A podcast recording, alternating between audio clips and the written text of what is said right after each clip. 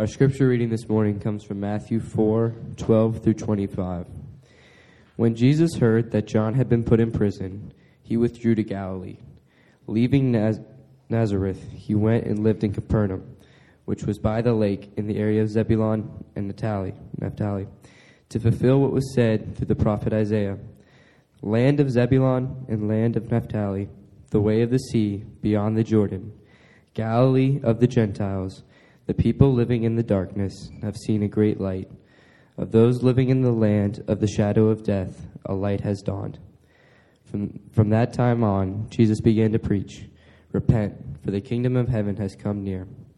As Jesus was walking beside the Sea of Galilee, he saw two brothers, Simon, called Peter, and his brother Andrew. They were casting a net into the lake, for they were fishermen. Come, follow me, Jesus said, and I will send you out to fish for people. At once they left their nets and followed him. Going on from there, he saw two other brothers, James, son of Zebedee, and his brother John. They were in a boat with their father Zebedee, preparing their nets. Jesus called them, and immediately they left the boat and their father and followed him. Jesus went throughout Galilee, teaching in the synagogues, proclaiming the good news of the kingdom, and healing every disease and sickness among the people. News about him spread all over who were ill with various diseases, those suffering severe pains and demon possessed, those having seizures and the paralyzed, and he healed them. Large crowds from Galilee, the Decapolis, Jerusalem, Judea, and the other region across the Jordan followed him. This is the word of the Lord for us. Good morning. It is good to be with you. Uh, I hope everyone had uh, a wonderful week uh, as we celebrated Christmas uh, with friends and family. Um, I'm excited to be uh, up here. Uh, my name's Mark. I serve as one of our elders here. Um, and last couple weeks, Phil and I have, have come filled in for John as he's been with the family as they welcome Benjamin in the world. And I would just ask that you do continue to pray for them. Uh, many of you probably know Matthias is just struggling right now. Uh, he's, he's, he's just dealing with some sickness, so uh, just keep them uh, in your prayers here moving forward.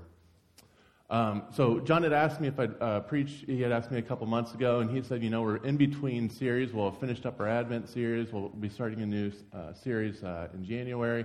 So you get to pick the topic.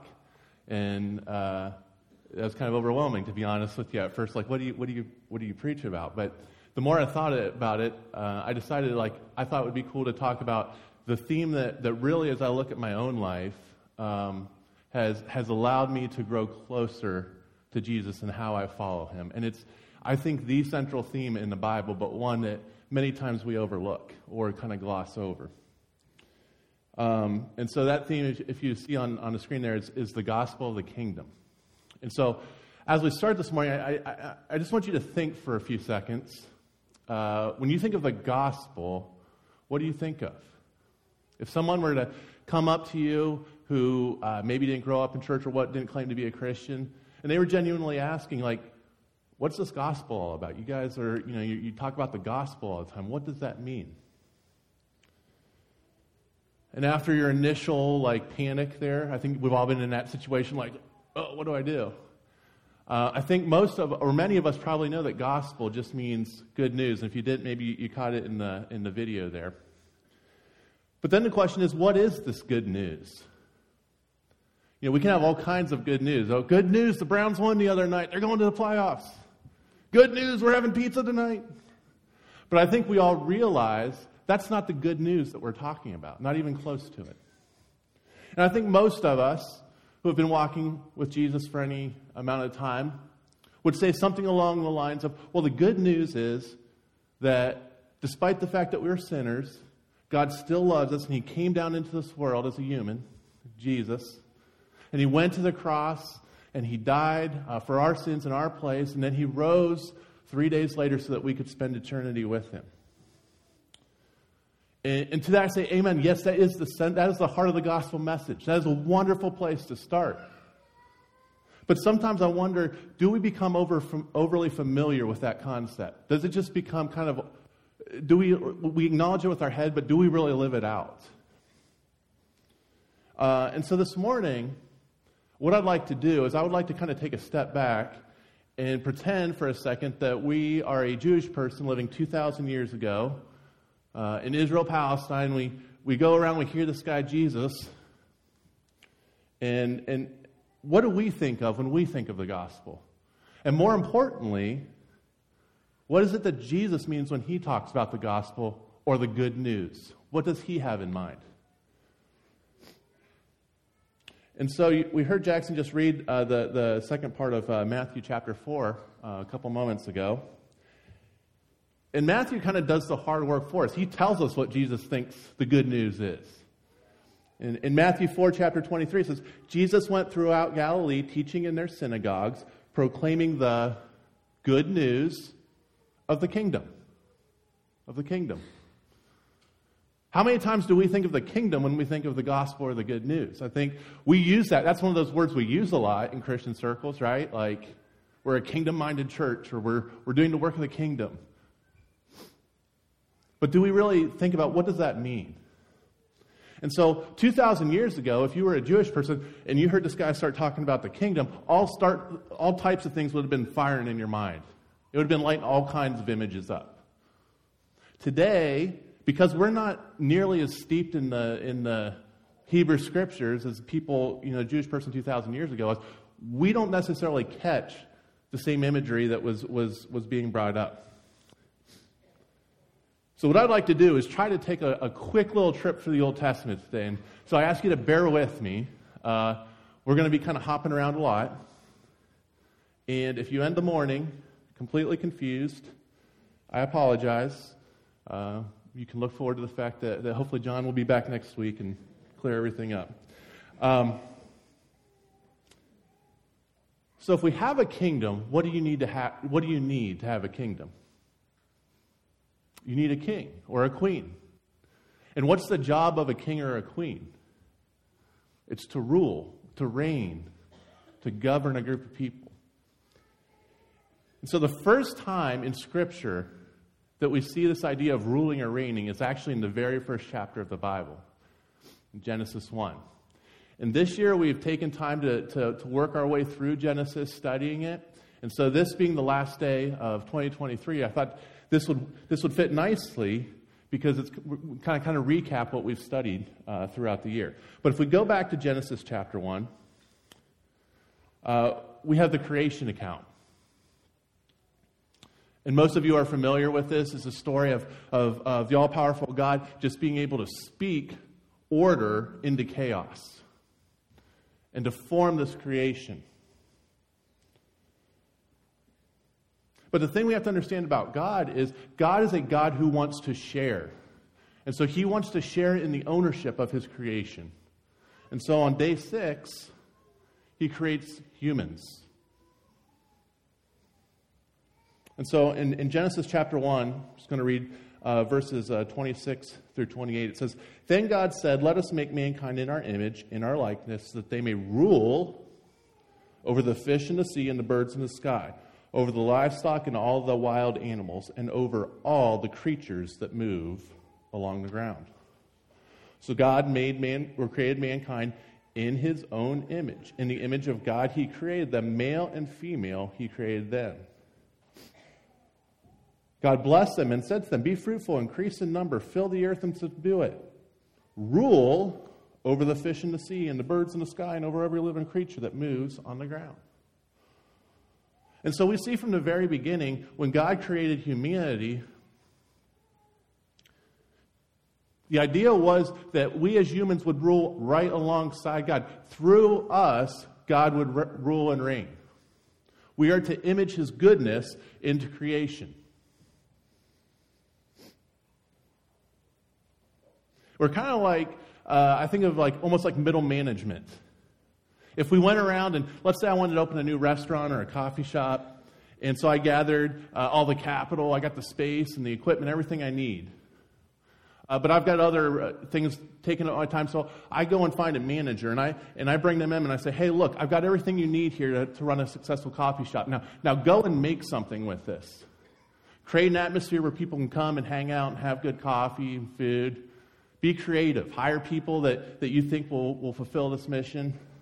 That's kind of like what God was doing with us. He's like, Look, I've made this beautiful creation. Now go do something with it. A lot of times we think, you know, God created the world and we'll say perfect, but it never says it was perfect. It says it was good.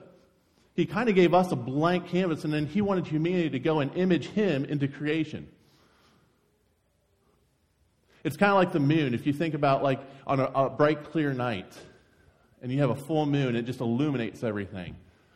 It's not the moon that's shining the light, it's the sun's reflection. And kind of in the same way, we're to image God's goodness into creation. He wants to, to, to rule his creation through and with us. And we see that uh, imagery kind of in the tree of life where, where God tells Adam and Eve, hey, as long as you rely on me for your vision of good and bad, as long as you turn to me for wisdom and I'm the source of wisdom, things are going to be great. And they are. And so we have this united kingdom here. We have God and humans dwelling together in heaven and earth. It's like a heaven and earth kingdom here. But there's this other tree as well, right? This tree of knowing good and bad or good and evil. And God says, hey, stay away from that tree. All you need is me. As long as you're turning to me as your source of wisdom, you're good. But humanity stages a coup. They decide that they want to rule themselves. They don't want to rule with God and through God. They want to be the definition of right or wrong. They want to be their own king. And so they take and they seize autonomy for themselves. And at this point, you see a fracturing of this kingdom where you had a united heaven and earth kingdom, God and humans dwelling and ruling together. Now you have a split, and you have the age of human kingdoms. where humanity, they, does, they do what's right in their own eyes. And we know how this story plays out. It's a disaster. We don't have to look long. We see Cain and Abel, uh, and it's a story of, of anger and jealousy and rage and murder. And, and, and despite the warning that sin is crouching at the door, Cain, he decides to do what's good in his own eyes. And, and we see this pattern just replayed throughout the remainder of human history, up till present day. But God is determined to work through his human creatures here. And so he launches a plan to save humanity, to bring humanity back under his reign in his kingdom. And we've studied this this past year. We studied this family, the family of Abraham, and how he uses this one family to start an alternate kingdom. And it was through this family then that he would draw the other kingdoms back to himself. Just quickly in Genesis 12, the Lord said to, to Abram, Go from your country, your people, your father's household to the land I will show you. I will make you into a great nation, and I will bless you. I will make your name great, and you will be a blessing. I will bless those who bless you, and whoever curses you, I will curse. And all the peoples on the earth, this is the key here, will be blessed through you. It's through this one family that God launched his plan to reclaim all the peoples of the earth. And we know how this story goes. This, this family ends up in Egypt, enslaved to Pharaoh. And Pharaoh represents every human kingdom. He represents everything that's wrong with these human kingdoms, right? He's willing to subject an entire people to slavery killing babies, all according to what's, what's good in his own eyes. What's best for him and his people. That's all that matters for him.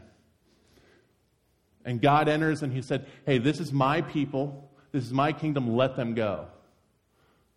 And Pharaoh looks at God and is like, I don't know you. I'm king. You're not king. I'm king. I make the rules here. And so you have this intense showdown between Pharaoh and God. And we're familiar with this. God then leads and delivers his people from out from under the hand of Pharaoh, and Pharaoh ends up leading himself straight into destruction. Because that's ultimately where this kingdom leads, this human kingdom. So God delivers his people, uh, and this is interesting. In, in Exodus 15, then, Moses and the Israelites sing the song to the Lord, and this is the first time that God is identified as king in the Bible. And so I'm just going to go through, if, I'm not going to sing. I'm not going to sing through these verses. Everybody's going to be clearing out real quick. But I will, I do want to read a few of these verses, just the, the first two verses and then the, the last verse here in Exodus 15.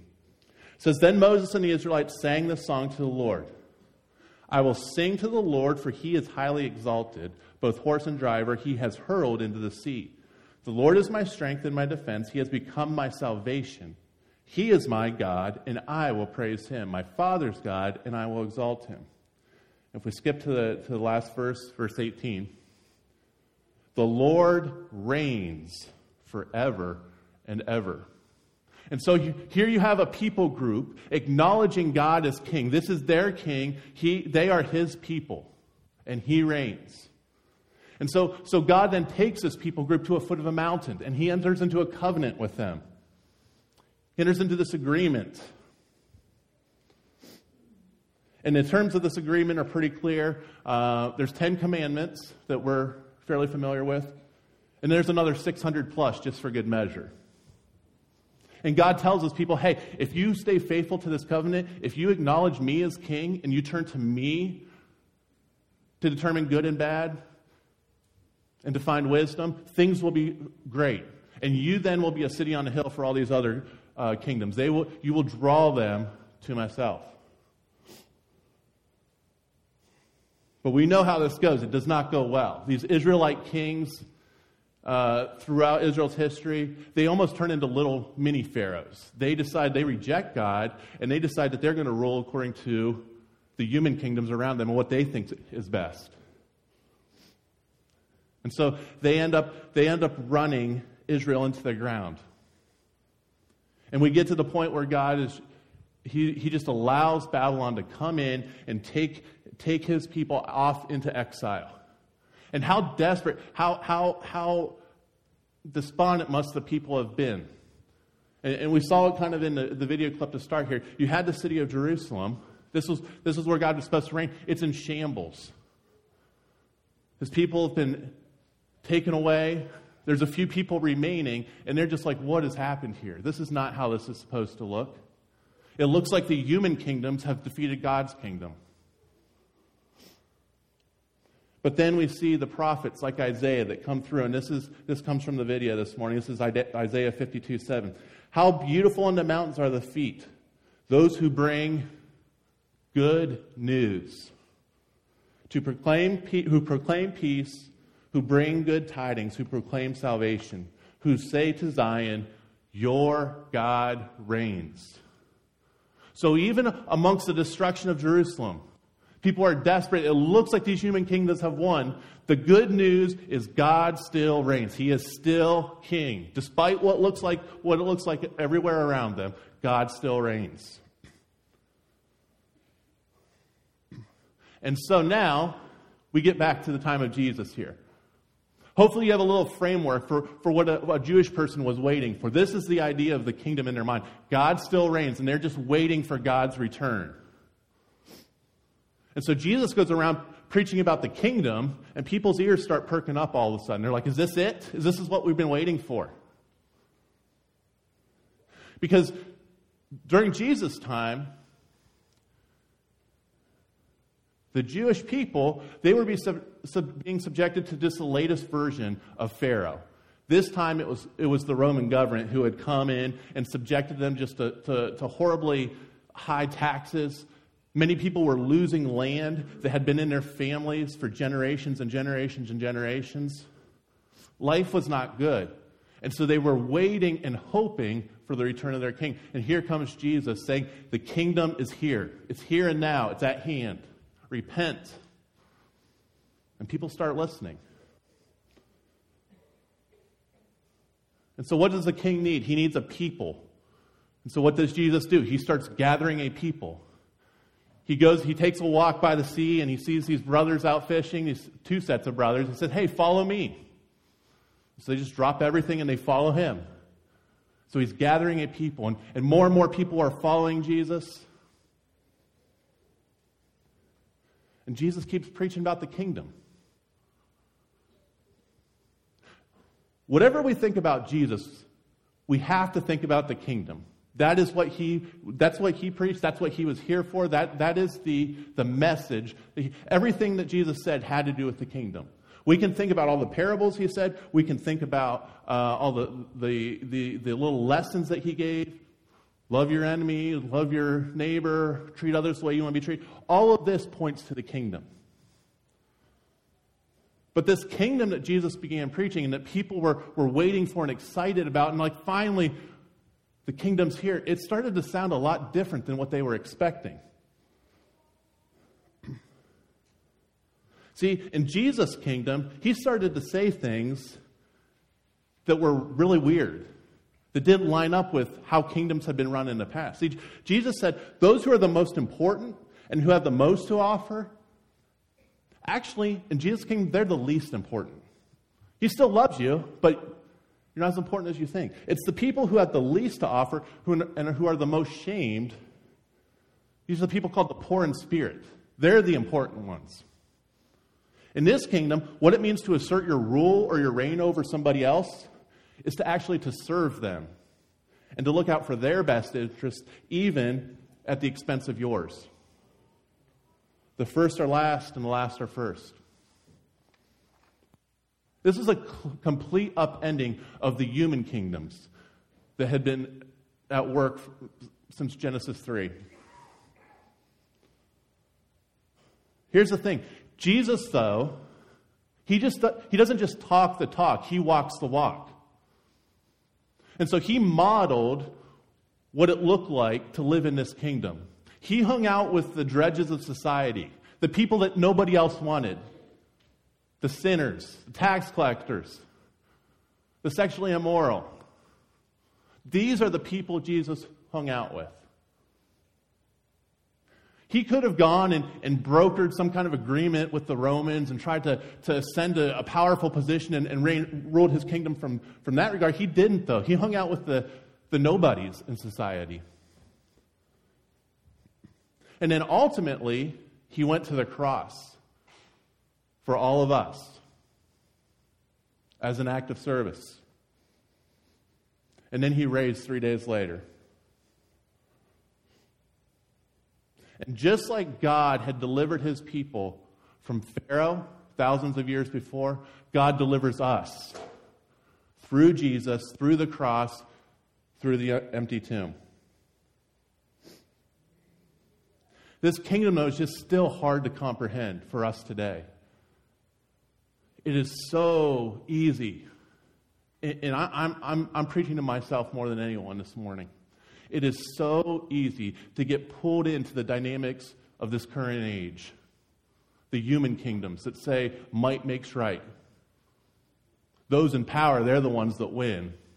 And if you're in power, it doesn't matter what you do to other people or who you stomp on or trample over just so you can get done what you need to get done.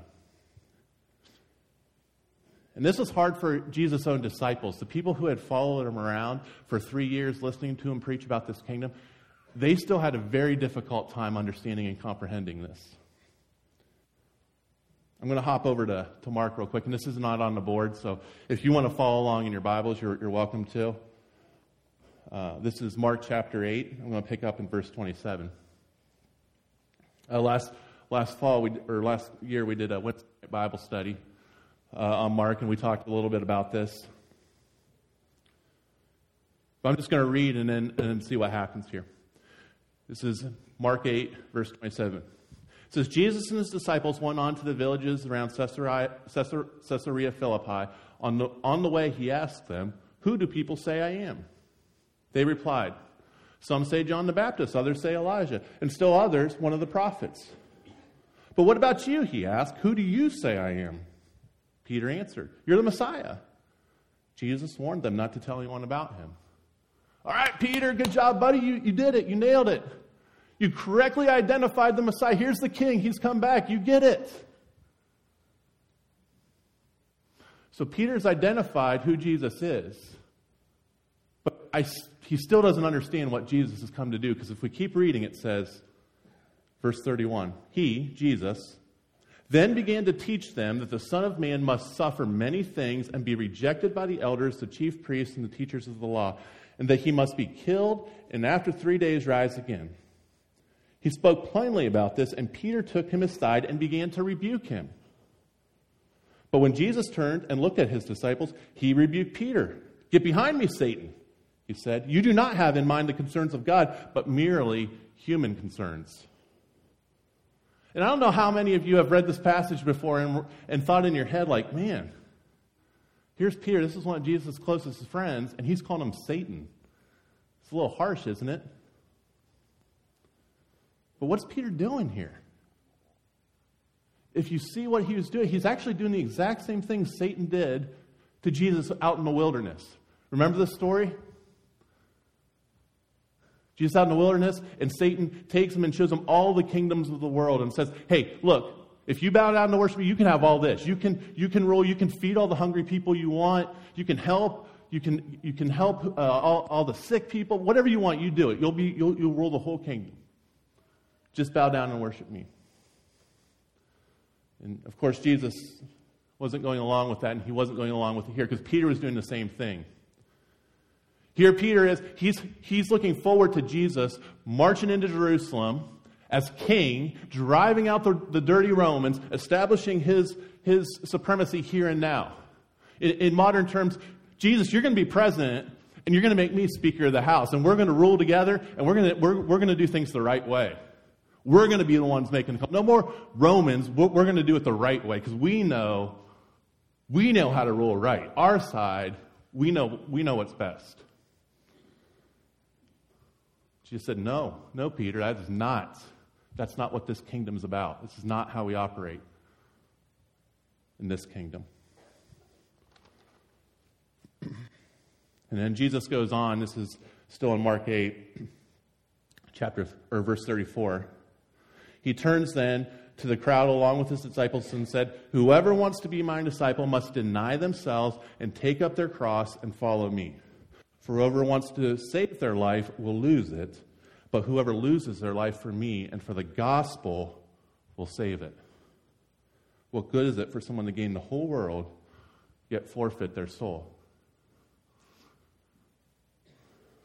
And again, it is, it's, it's so hard to not get sucked into the dynamics of the human kingdom that says if we are in power, we can do the right thing. We'll make everything else better. Jesus says if you want to be part of my kingdom, it means take up your cross. Die to yourself. Die to these images that you have of the human kingdom and what, and what these kingdoms tell you to do, and follow me. And that is hard. Easy to read these things, but to actually implement them, guys, super hard. And I struggle with this every day. At times, I think it's almost impossible because we are saturated with the messages of this current age, of this current kingdom. And it's so easy to get sucked in.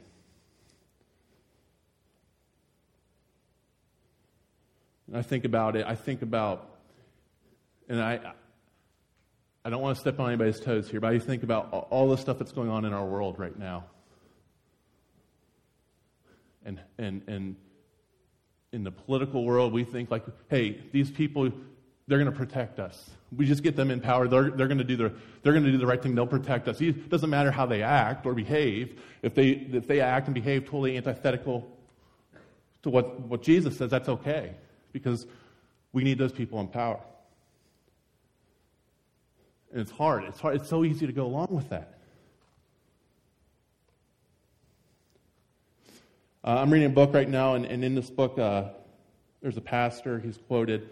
Uh, his name is Chris Winans, and he says, The offering of grace, salvation, citizenship in an eternal kingdom ought to be enough to quell the temporal desires of those who identify as Christians.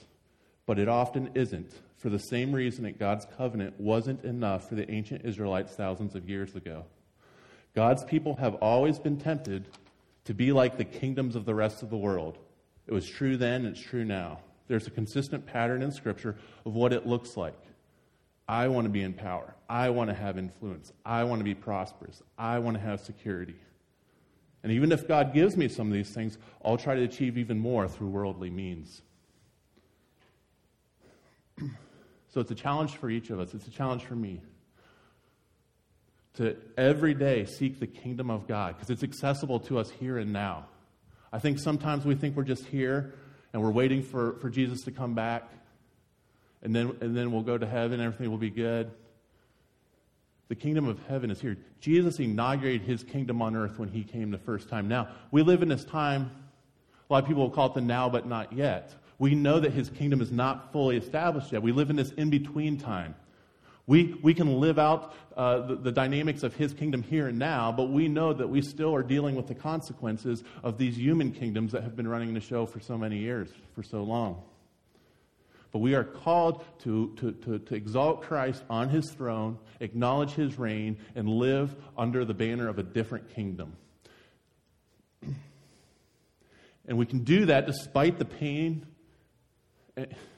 and I know many of you right now are just suffering. You're, you're, you're going through things in your life. You're dealing with family members who are struggling. You're, you yourselves are, are, are dealing with health concerns and problems. And it's hard. It's easy to lose sight of the kingdom in those situations. So I, I don't want to overlook that. I want to, I want to express how much I, I, I feel that. But we have a hope when we live in, under the reign of Christ. For his return, we know one day that Christ, our King will return and establish his permanent kingdom here on earth, and we can look forward to that. And so we started this morning talking way back in the first chapter of the Bible, in Genesis 1. I'm going to fast forward here to the very last chapter in the Bible, Revelation 22. And in Revelation, John paints a picture of what this kingdom will be like and the hope that we can look forward to. So I'm just going to read this. I want you to think what, what images pop into your mind as we read through this. This is Revelation chapter 22. We're just going to read the first five verses.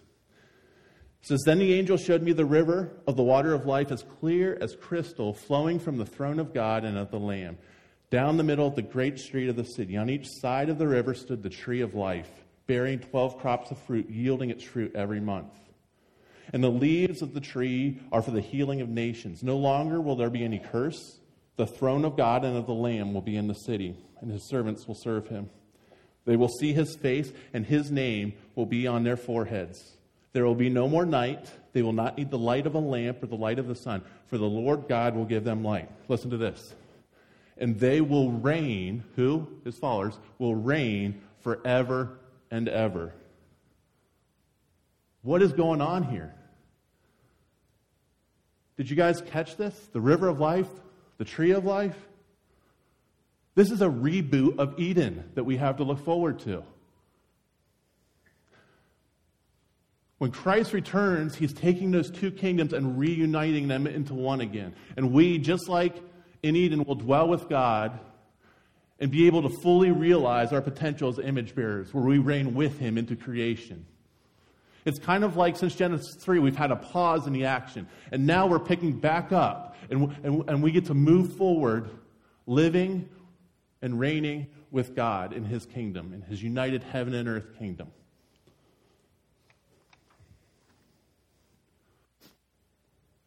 And so, as we close this morning, um, what are the implications for us moving into a new year, into 2024? I just, I want to challenge us to not get comfortable with maybe our, our, our view of the gospel. Where we say, you know what? Jesus died for me. I accept him as my Savior. I'm going to heaven. I can move on with life now. He did die for us. We do get to live with him forever, and that is good news. But the good news is also is he reigns. He is our king, and we are invited to live in his kingdom here and now. And so as we move into this new year, I invite you to examine your heart and think about how am I carrying out his kingdom here and now? And sometimes we think, well, I do that individually, but we are actually called to do that in community. How do we as a church body, how do we as a, a greater body of believers, how do we present a kingdom to the rest of the world that is so appealing that they can't help but ask, I want to be part of that. This world's a mess. Why, why are you guys different? You should, by every right, you should hate me, but you love me. What's the deal with that? And we can point to our King and his return. And we can be confident in this current kingdom that Christ has already defeated the last enemy. He has defeated death. We don't have to worry anymore. We can be free to love and to serve others in Christ's kingdom. Let's pray. Father, I thank you again for this chance to get together this morning. I ask that you just bless each and every one in this room this morning. Go with us uh, as we start a new year. Help us to be mindful that you reign and that your kingdom is here and now, and that we are called as your followers to show others the good news as well, with how we treat them, with how we act. We ask that you, through your Holy Spirit, equip us to love well and to glorify you in all that we do. It's in your Son, Jesus' name we pray. Amen.